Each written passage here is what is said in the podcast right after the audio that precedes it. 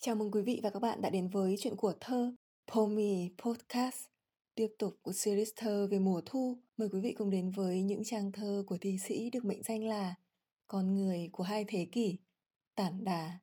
Và hôm nay, mời quý vị cùng nghe bài thơ Muốn làm thẳng cuội. Đêm thu buồn lắm, chị Hằng ơi, trần thế em nay chán nửa rồi, cung quế đã ai ngồi đó chưa? Cảnh đa xin chị nhắc lên chơi.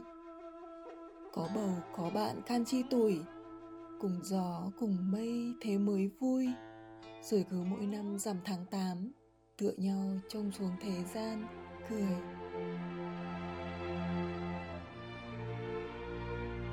Có thể nói Muốn làm thẳng cuội là bài thơ nổi tiếng và được nhiều người biết đến nhất của Tản Đà. Không chỉ bởi vì đây là tác phẩm được dạy trong nhà trường mà những câu từ những ý thơ rất đỗi gần gũi, dễ thương. Dễ thương ngay ở bề mặt câu chữ và ý nghĩa sâu xa trong từng lúc nghĩa. Muốn làm thẳng cuội không hẳn là một bài thơ về mùa thu, nhưng tôi vẫn luôn nhớ đến bài thơ này mỗi độ thu về, nhất là những ngày rằm trung thu, thậm chí là tất cả những ngày rằm. Những khi ngừng đầu lên trời, thấy trăng sáng bao la, mà đôi khi cũng thật hiếm hoi giữa chốn thị thành. Tâm hồn thi sĩ lúc nào cũng đa sầu đa cảm. Với tản đà, điều này lại càng rõ nét hơn bao giờ hết. Bởi ở thời của ông, khi mà đang trong dòng chảy giao thoa của mới, cũ, của Âu Á, của sự tự do bị bóp nghẹt đến ngạt thở, mà những tiên sinh, những trí sĩ nặng lòng với người, với đời và đất nước đã quá ngao ngán và chán ghét. Họ muốn tìm đến một chốn để lánh đời, dù đó chỉ là một chốn an ủi trong tiềm thức, trong mộng tưởng và tàn đà đó là chị Hằng nơi cung trăng. Đêm thu buồn lắm chị Hằng ơi, chẳng thấy em nay chán nửa rồi. Mùa thu đã buồn đã nhớ đã tâm trạng, đó lại còn là đêm thu nữa. Thật chẳng có gì để vui khi những giá trị đạo đức ở thế gian đang bị đảo lộn. Chán vì sao? Chán vì thời thế hay cũng chính là chán vì sự nghiệp người trai giang dở. Bởi cuộc đời của Tàn Đà trải qua rất nhiều biến cố của gia đình cũng như giấc mộng hoa bảng đã tác động đến vị tiên sinh này không hề nhỏ. Ở trần gian này, dường như không có ai có thể hiểu ta. Ta không có ai để chia sẻ, dạy bày tâm sự, mà chỉ có thể nói với chị Hằng. Một chốn tâm sự, thủ thỉ, vỗ về bớt đi những ngột ngạt chán trường nơi trần thế. Ông dám hỏi thẳng chị Hằng rằng, cung quế đã ai ngồi đó chưa? Cảnh ta xin chị nhắc lên chơi. Tàn đà đa sầu đa cảm. Tàn đà ngông, tàn đà phóng khoáng như thế đó. Ông coi chị Hằng là chi kỷ Là bạn của mình Như những người chi kỷ cùng nhau uống rượu tiêu dao vậy. Trên thế gian này có một người chị của tất cả Đó là chị Hằng. Và tàn đà đã muốn chị Hằng là bạn của mình.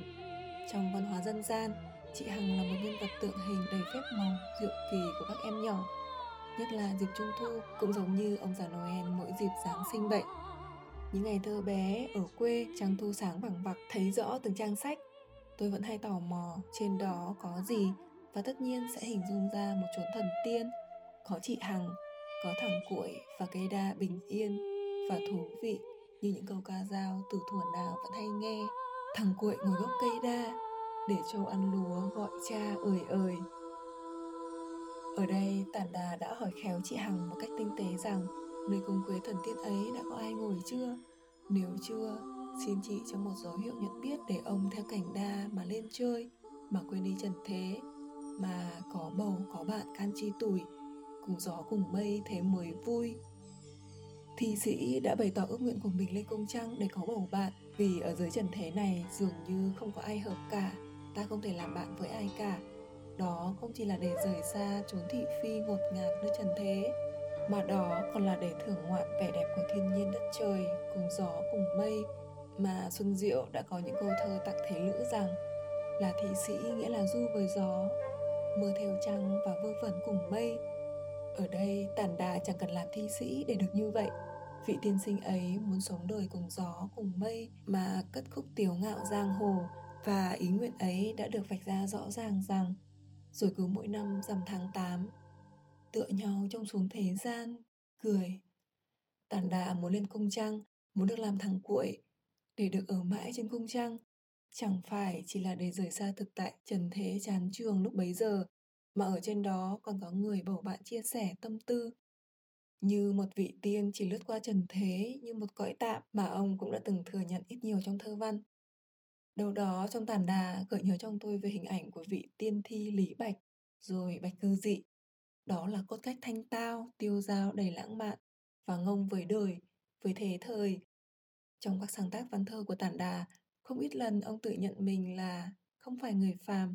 Ông phiêu du với cái tôi, với lý tưởng của mình. Ta đã từng gặp một tản đà trong các cuộc dạo chơi lên thiên đình, gặp các danh nhân tuyển bối từ Á đến Âu. Và ở đây nữa, trong muốn làm thẳng cuội, thì đó là chị Hằng, như một trí âm tri kỷ duy nhất. Uhm, cuộc đời ta có lẽ ai cũng mong muốn và đi tìm một tri âm tri kỷ, phải không? Rồi cứ mỗi năm rằm tháng 8, tựa nhau trong xuồng thời gian cười. Đó là những hình ảnh bình dị mà ngập tràn niềm vui vô tư lự như những đứa trẻ.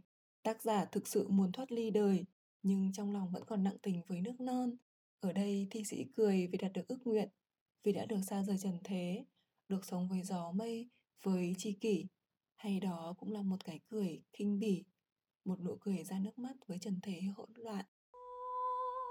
Muốn làm thẳng cuội nằm trong tập thơ Khối tình con xuất bản năm 1916 khi gia đình ông đã trải qua rất nhiều biến cố.